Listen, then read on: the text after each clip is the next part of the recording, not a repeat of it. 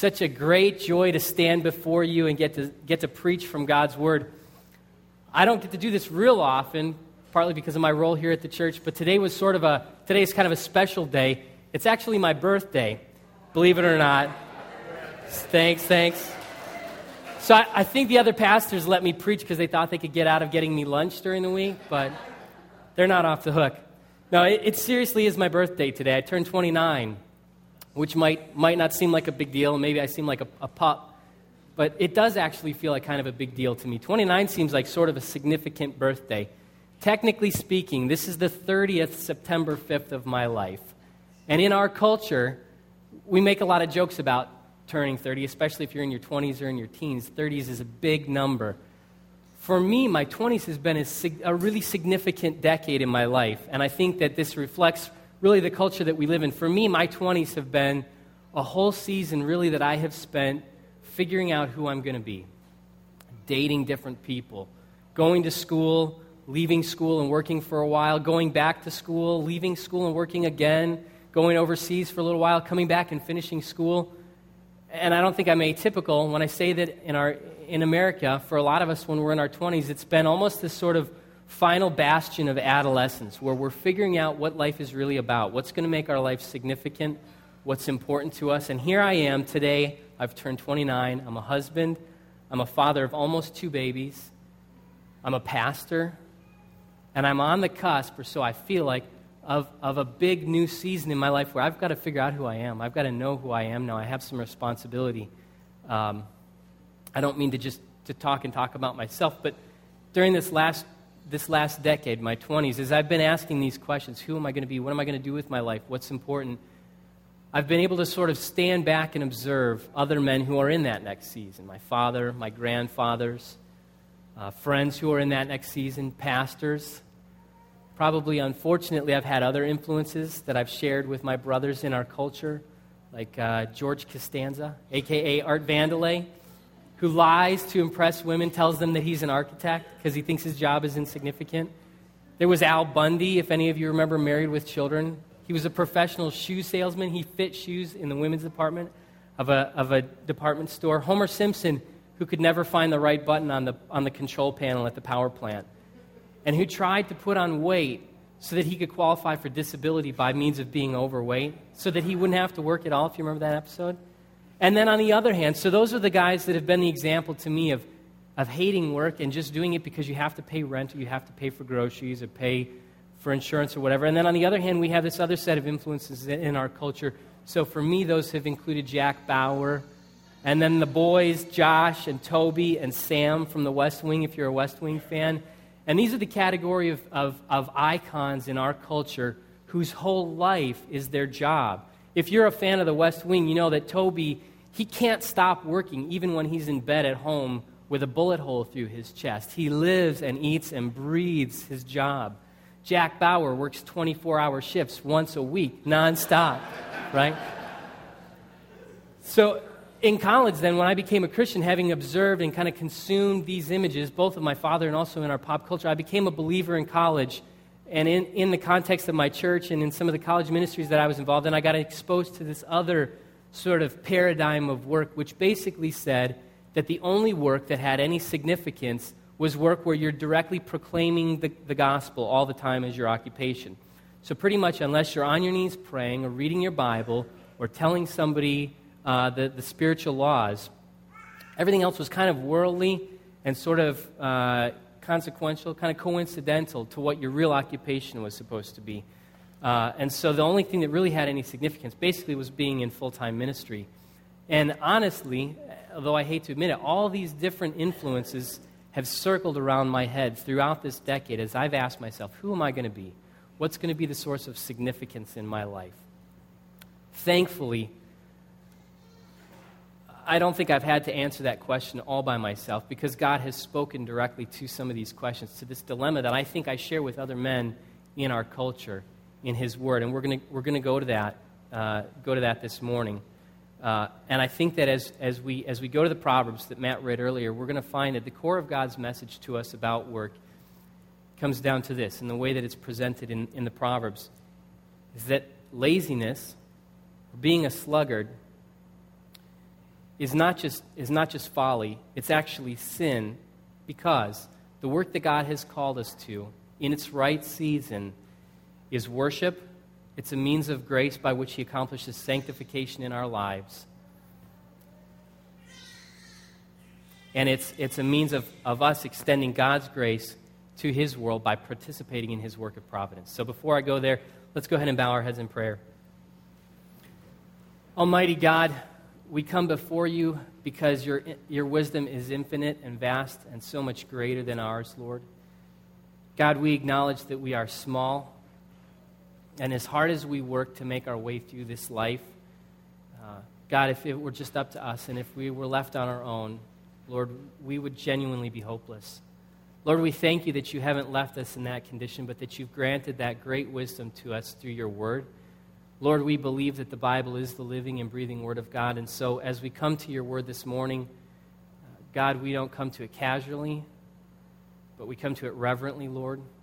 God, I pray that both for myself as the preacher and for this congregation, as we come together to your Word, that you would illuminate it, that you would give us your true message, that you would speak to our hearts about what it is to work hard, to be a, a member of your new kingdom, to honor you with our work, Lord. God, we pray these things in the name of Jesus Christ, your Son. Amen. So, the main text that I want to spend most of our time in this morning, it won't be a real long time, is the first one that Matt read earlier, which is in Proverbs 6. And if you have your Bibles, I'd invite you to turn there with me, please. The verses that we're going to be looking at are Proverbs 6, 6 through 11. You know, and before we go there, I, I talked a lot about myself but I, I, did that because I think that my own story sort of speaks to a, a, common story in our culture. In my day job, some of you know that I work as an Army chaplain for the New Hampshire National Guard. And one of the components of that job is I'm, i administer this nonprofit fund called the Chaplains Emergency Relief Fund. People make donations to us, businesses make donations to that fund, and then we're able to write small grants to soldiers and their family when they have sort of a bona fide financial emergency. So, like, their heat is going to get turned off because they missed an oil bill or they had a car repair bill that was bigger than they anticipated and they need their car to get to work. So, one of the things that I do every day is I review these applications in the course of my work. And uh, some of the things that I've come across in some of those applications, some of the themes, I won't speak to anybody individually, have, have caused me to believe that this dilemma that I've been asking myself of what role is work supposed to take in my life, what, what, what role is work supposed to take in my life, is not unique to me. So, some of the things that I've come across commonly and this is sad, and this is true, are guys who've quit work to pursue a career as a full time player of World of Warcraft. If you played World of Warcraft, you know that's not crazy. Stuff like uh, wanting to practice more with their garage band, not the video game, but their buddies in the, band, in, the, in the garage. The one that really bothers me the most, and that actually almost makes me kind of angry, is often I'll have a woman who will come into my office who is a wife and her husband is a soldier, and I'm thankful for his service to, the con- to our country but she's coming into my office because he has quit his job for whatever reason, and now she's working full time and being a mom pretty much full time. And he doesn't have the, he, he's too ashamed to come into our office and ask for financial help, so he sends his wife to do it instead. And a lot of these guys are in that season between their late teens and their 30s where they're still figuring out who they're going to be, and they've heard from some really bad influences, which is partly why it's so important for us to go to God's Word. Um, so, so let's do that now. In this passage in Proverbs 6, we'll start with, with verse 6 there. And I'm just going to read it. It says, Go to the ant, O sluggard, consider her ways and be wise. Without having any chief officer or ruler, she prepares her bread in summer and gathers her food in harvest. I'm going to stop there because I think that the way Solomon has arranged this text, it's actually broken down into three, uh, three little sections, and that's the first one. What he is doing here Solomon is speaking to the same situation in his culture, essentially. When Matt launched this series, he told us that the book is written uh, to, to, it's addressed to sons. It's, a, it's addressed to these young men who need to hear wisdom from the wisest men in the kingdom, the wisest man in the kingdom, who is Solomon. I think that if we could go back in time, we'd realize that some of those cultural influences that we have that I listed off, the, the Art Vandelay and, and Al Bundy, there must have been some corollary to that back then because obviously he's addressing a similar situation in his own time. And the way that he does it is essentially by telling a story. And here he has introduced two characters. The first one is this ant, who he kind of combines with the imagery of a farmer to give us the model of what work is supposed to look like for someone who is God's child, who lives in the kingdom of God. The second character is this sluggard. In those two verses, three verses, consider the ant who has no chief officer or ruler, but prepares her bread in summer and gathers her, her food in the harvest. There's a ton that we can learn from Solomon about God and about what God has called us to in our way of work. Um, and, the, and the biggest thing that I want to draw out is that this, this ant is neither, is neither Al Bundy nor uh, Josh and Toby and Sam. The ant understands that God has instituted a rhythm for work in our lives that is neither lying on the couch at work or sleeping under your desk like George Costanza used to do in his office, nor is it working in your bed because you never rest. What the ant, the ant understands from agriculture is that there's a season for working hard and there's a season for rest. The second section is, is verse, eight, verse 9, which is essentially the question that Solomon is asking his listener How long will you lie there, O sluggard? When will you arise from your sleep? There's the second major character, is this sluggard. And what we learn about the sluggard is that the sluggard doesn't understand this, this, these seasons. To the sluggard, there's only one season, which is rest, all the time. Now, what you have to understand about the literature of the Proverbs uh, I would say that Solomon is using a technique called rhetorical hyperbole, which is a big word, and Jesse doesn't like me to say it. But what he's doing is he's overstating something to make his case. So when, when you read that, you, you might say, well, of course I get out of bed every day and brush my teeth and do my thing. I'm not a sluggard. What Solomon is doing is, is, is dramatically overstating, overstating the story here to make his case. But the point that he's making is that the sluggard doesn't understand this concept of a rhythm of work and rest work, and rest. To the sluggard, it's just all rest all the time. He goes on and says, A little sleep, a little slumber, a little folding of the hands to rest, and poverty will come upon you like a robber, and want like an armed man. So again, we've seen the ant, who is the model worker, who works hard when it's the season to work and rests during that short rest season. And then you have the sluggard, who does nothing but rest all the time. Matt read a bunch of other proverbs, which was helpful earlier, and I want to point out, I think there are four different kinds of sluggards that we see throughout Proverbs. The first one is, is, is a category that we see here, essentially, is the self justifying sluggard who says, It's just a little bit of sleep, it's just a little bit of slumber. I'm only just kind of going to violate the natural order that God has instituted of six days of, of work and a day of rest. And I don't, I don't use that legalistically, that you, can't, you absolutely can't work on, on Saturday, but the idea that there's a rhythm, which is mainly work with, with a period of rest in between. So this, this sluggard says, I'm just going to have a little bit of sleep. I'm just going to take a little bit of rest. I would call him sort of the self justifying sluggard. The second category comes from Proverbs 14 23, and you don't have to turn there, but it basically says, In all toil there is profit, but mere talk tends only to poverty. That's the sluggard that I would call the talker. And I know that guy pretty well because I've spent a lot of time in that, in that role in my life, and I have some close friends that have spent even more time there. That sluggard is the guy that says, I'll get to it eventually. I have this big, grand plan that one day I'm going to do this thing. So right now I can't be bothered with, with this menial labor. And these are the guys that I see, unfortunately, often through the office in those, in, on, those, on those emergency relief fund applications are guys who say, I can't be bothered getting a job at Lowe's this week because eventually I think I'm going to be a rock star, or eventually I think I'm really going to be a professional video game developer. And maybe they will, but the reality is that right now it's just talk. They're not doing anything about it, they're not, they're not working towards that goal, and they're not, they're not working a job right now to take care of their family. The third category comes from Proverbs 28 19 through 20, which says, Whoever works his land will have plenty of bread, but he who follows worthless pursuits will have plenty of poverty. A faithful man will abound with blessings, but whoever hastens to be rich will not go unpunished. This sluggard is closely related to the talker. I call him the grass is greener sluggard. He's the guy that has a job right now, but puts basically no effort into it, doesn't really bother to show up, is dishonest with his employer, because this job is awful. His circumstances are, are, are wretched. So why should he put any energy in here? He really should be in that better job. He really should be in that job where there's, where there's more glory. So those, those are sort of the, the four categories of sluggards that I saw throughout the Proverbs the self justifying sluggard, the talker, the excuse maker, and the grass is greener sluggard. Um, and as I, was, as I was looking at those different categories, sort of the, the straw man that, that came up in my mind was in our culture, a lot of us do have jobs. Unfortunately, there's, I think, 10% unemployment right now. And I want to say that I don't, I don't mean at all to come across as unsympathetic to people who don't have a job because the job market is just really rough right now. But for many of us who do have a job or who are working hard at school, it's easy for us to say, I don't identify at all with this character, the sluggard, because I'm doing this thing. I'm either in school or I'm, I, I actually am working a job. And, and, and there I would refer you to Al Bundy. So this is the, sort of the fifth subcategory, which I, I would call the Al Bundy sluggard.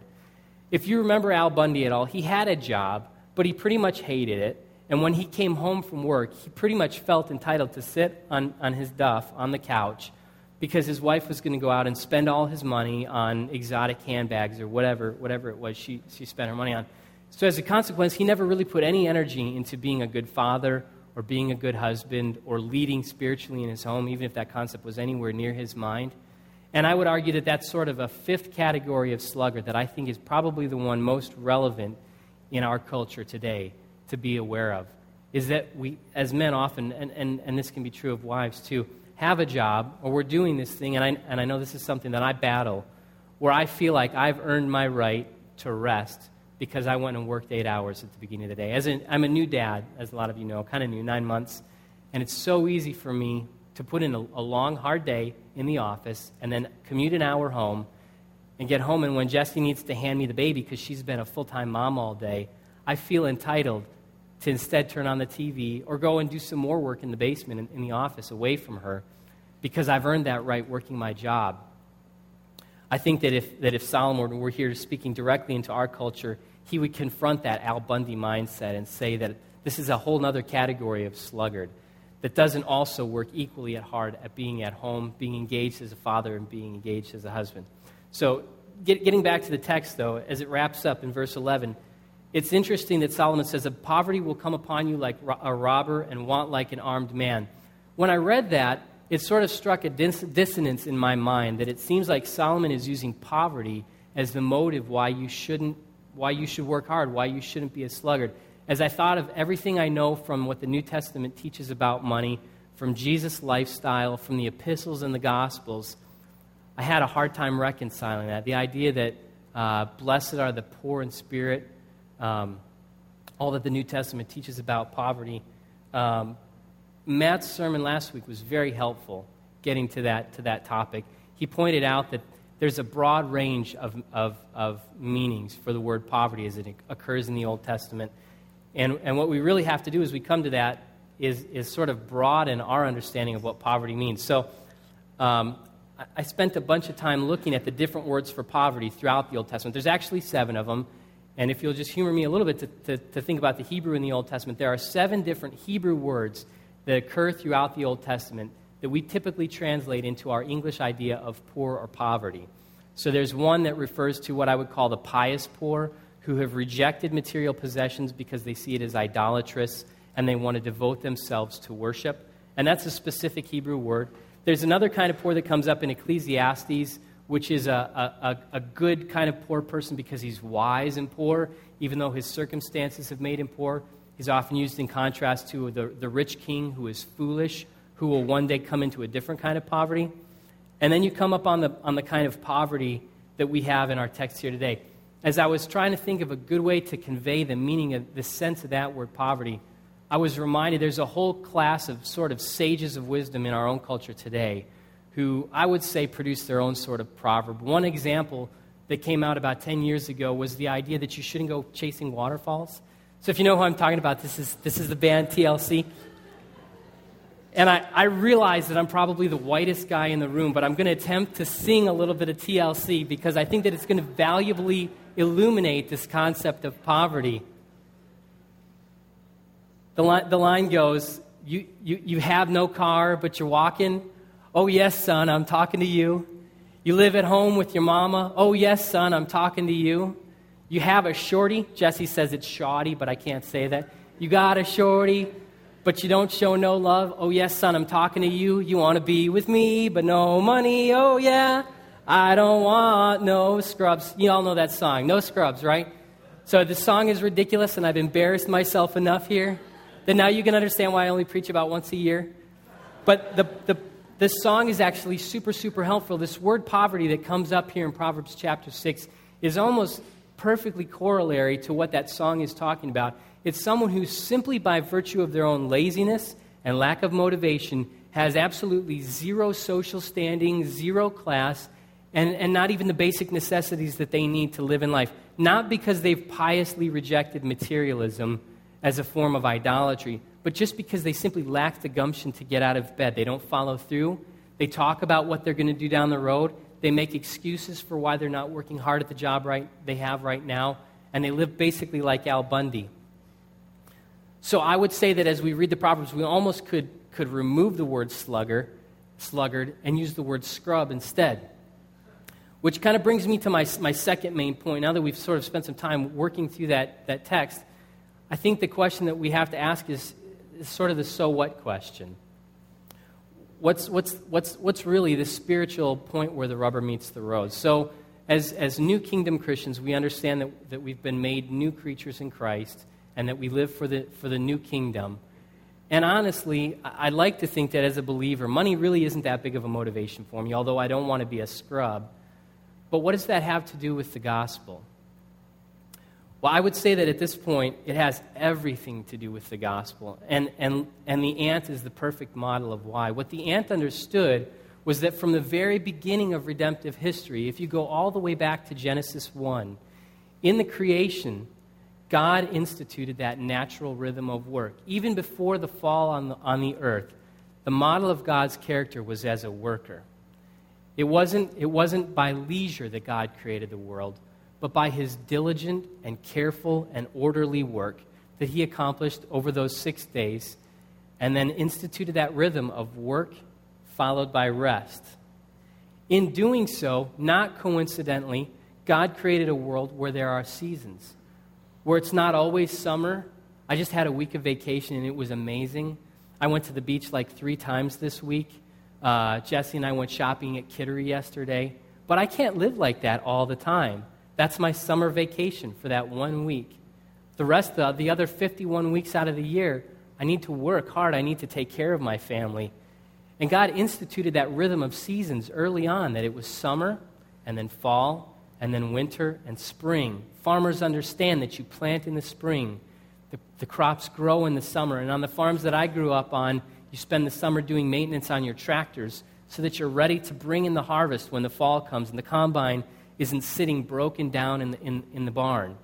And then in the winter, you feed your livestock.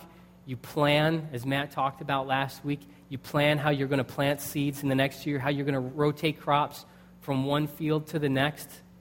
And even nature understands that that is God's rhythm. So even the ant lays up his food in the summertime even the frog knows to bury his way down into the mud when it gets cold in the fall to hibernate and then spend the summer eating flies and doing whatever else frogs do. That God has a natural rhythm that is work and rest is clear throughout nature. I, think a, misconception that I had that, that, that is maybe common is that this whole concept of work as an aspect of human living and as part of our citizenship in the new kingdom came in after the fall is, is faulty. If you were to look to Genesis, and you don't have to turn there again, I'll, I'll read it for you. Before the fall, one of the first things that God did almost immediately after creating a man and woman was he set them to hard work. He said in Genesis 1:28, God said to, to, to, the, to the people in the garden, Be fruitful and multiply and fill the earth and subdue it and have dominion over the fish of the sea and over the birds of the air and over every living thing that moves on the earth. That is work. We have a lot of people in here who are managers. Matt manage, manages a big budget at, at the Revere Public School District. Justin managed a security team at one of the, one of the bigger fish processors until recently in the U.S. But this is a, a scale of management that should blow you away. God commissioned us to manage the whole earth before the fall and to be parents, which I am learning is incredibly hard work. God put us to hard work before the fall. What happened after the fall was the ground was cursed because of man's sin. In, in Genesis chapter 3, God said to, to Adam and Eve, Cursed is the ground because of you. In pain you shall eat of it all the days of your life, and by the sweat of your brow you shall eat bread until you return to the dirt. For from dust you have come, and to dust you shall return. It wasn't work that came with the curse, it was that pain and misery as an aspect of work that came with the curse. Even though this age is evil, though, and it's fallen, God has not ceased to be at work in the earth. He continues to work. We often forget that because we have a good, what I would call doctrine of creation, but oftentimes we don't have a well developed doctrine of providence, which is an understanding that God didn't set the world in motion and then step back and just sit down in an eternal sort of Sabbath, although I think there's a sense that he's in an eternal Sabbath. His rest was, was providentially sustaining the earth, which is work. Hebrews 1 3 says that God is upholding the universe by the power of his hand. So, what does that have to do with us? Well, first of all, we should understand that as believers, when our identity is in Christ, we are called to join God in expressing his character on this earth, which is that of hard, diligent work in whatever we do. Um, I think that to understand that it's helpful to look back to some of the early reformers of Protestant Christianity, Martin Luther and John Calvin.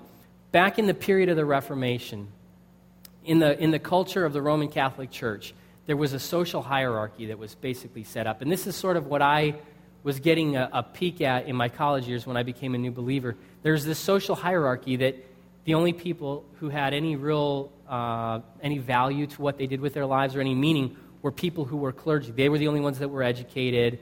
Uh, in, depending on where you lived, they were really the ones who held the power. And then everybody else was doing this sort of worldly, meaningless work. So when Martin Luther came along, um, he said something that was incredibly profound. And I want you to hear this well in our church. I think that this is something that's, that's meaningful for us to hear as a congregation. In still a culture where it's easy to feel like pastors are glorified and other work is maybe second tier. What, what Martin Luther profoundly said was totally different. He taught that ordinary Christians don't need to be monks or priests in order to be engaged in pious or God honoring work. He said that all legitimate vocations, which in his time included baking, farming, blacksmithing, and shop owning, were, according to uh, his teaching in the Word of God, worthy of divine approval because God had created the world good.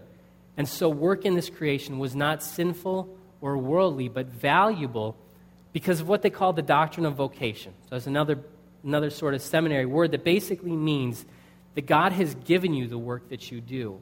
Whether you're a pastor, or whether you work in the financial industry, whether you're a school teacher, whether you work in construction or a trade or you're an attorney, God has put something before you. God has given you good work to do. And what your right response to do is to understand that whether you're a pastor or a, or a financier or a, an accountant, the way you do your work is participating in God's work of providentially sustaining His creation. So, security guards who secure their area well, who protect the community that they're charged with, and take that job seriously, that's part of God's common grace, providential sustaining of His creation, which was created good. And when you become a, a, a, Christian, when you become a new creature and you're invited into God's kingdom, and you do that work that way, as if it's part of God's common grace, providence, sustaining creation, you're reflecting the new kingdom that is to come in the way you're living your life right here and right now. Secondly, uh, the, the second major reason wh- where this has something to do with our lives, this idea of God's providence is, is, is what the reformers would call the priesthood of all believers, which basically says that all work that we do is worship because it's sanctified by God when we approach it with prayer and thanksgiving.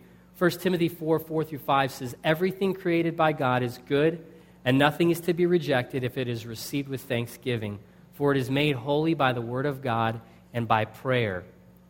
Romans 12 talks about offering yourselves up as a living sacrifice. I would ask, do you take that approach with your job?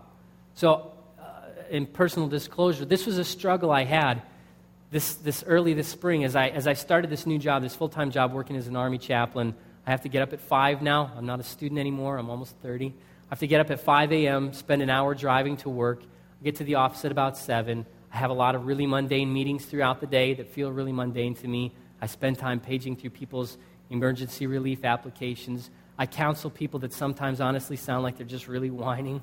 Uh, there's a lot of things about my job that did not feel like gospel, God glorifying pastor work to me. And I was beginning to find that I had a bad attitude. So then I sit in the car on an, for another hour ride home. And by the way, my, my air conditioning doesn't work in my car, so this summer that has made the whole thing even worse. But I would sit in my car for that ride home, yeah, feeling sorry for myself, um, basically feeling, what am I doing with my life?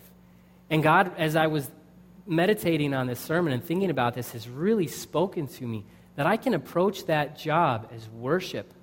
If I, if I cover it in, in thanksgiving and prayer, it is a good thing. And that the way I do that job is worship. And finally, it is sanctification. And this is true for any job, and maybe especially some, some, some of your jobs other than pastoring. And what I mean by that is that God extends grace to you through your work by making you more like Him. There's a myriad of examples of ways that this happens. Some of them are things like self control. So God is teaching me that I have to get up every morning at 5 o'clock to be to my office on a, in a timely fashion, that I have to be patient and kind and, and merciful with those people who come to me whose problems seem trivial and I feel like they're wasting my time. God is working sanctifying work through my life, through the job that I have, and I would challenge you that He is doing the same thing in your life in whatever job He has called you to. So, the reason that it's so important, I think, in light of the gospel, in light of the New Testament, for us to not be slobs, for us to not be scrubs, rather, to not be sluggards, is for that threefold reason. It's because it is the, a vocation that God has called us to by which we participate in His work in the world. It is worship because we are His holy priesthood and it is a sanctifying means of grace to us. So, in closing, let me just close with this passage from Colossians that Paul wrote. He said, Whatever you do, in word or deed, do everything in the name of the Lord Jesus, giving thanks to God the Father through him. And I want to just leave you with the challenge to ask yourself the way I'm approaching my job, whatever it is, am I being a sluggard? Am I on my way to being a scrub in Solomon's rhetorical hyperbole? Or am I doing this in the name of the Lord Jesus? Am I putting myself Am I putting my shoulder to the plow, to use that, that farm imagery again, in a way that brings honor to God, that blesses the earth that I live in right now, and that is working sanctification in my own soul? So let me, let me pray for us in closing. God, we thank you that in your wisdom, you are a God of work. You are not a God of laziness. You are not a God who talks about creating but never does. You are not a God who who talks about how some other creation could have been better and fails to sustain the creation that you have. You are not a God that it works hard in some areas but is just utterly lazy and abject in others. You are a God who is faithful and true, and the way you work to create and to sustain your creation and ultimately to consummate your creation in the new kingdom reflects that character that you have. God, we thank you that by the power of your Holy Spirit, made available to us by your Son Jesus, we have the ability to walk in a newness of life, even in the way that we do our jobs. God, I pray that you continue to speak to our hearts about this. I pray that you would shape us as a community to be a people who work hard at whatever it is that you've called us to do. Lord, help us to worship you through our jobs, to not see them as drudgery or to see them as an obstacle to our worship but rather to see them as a means of worship and your gift of grace to us. Lord, we thank you that you've made this all possible because of your Son, who you sent to save us. We pray these things in his name. Amen.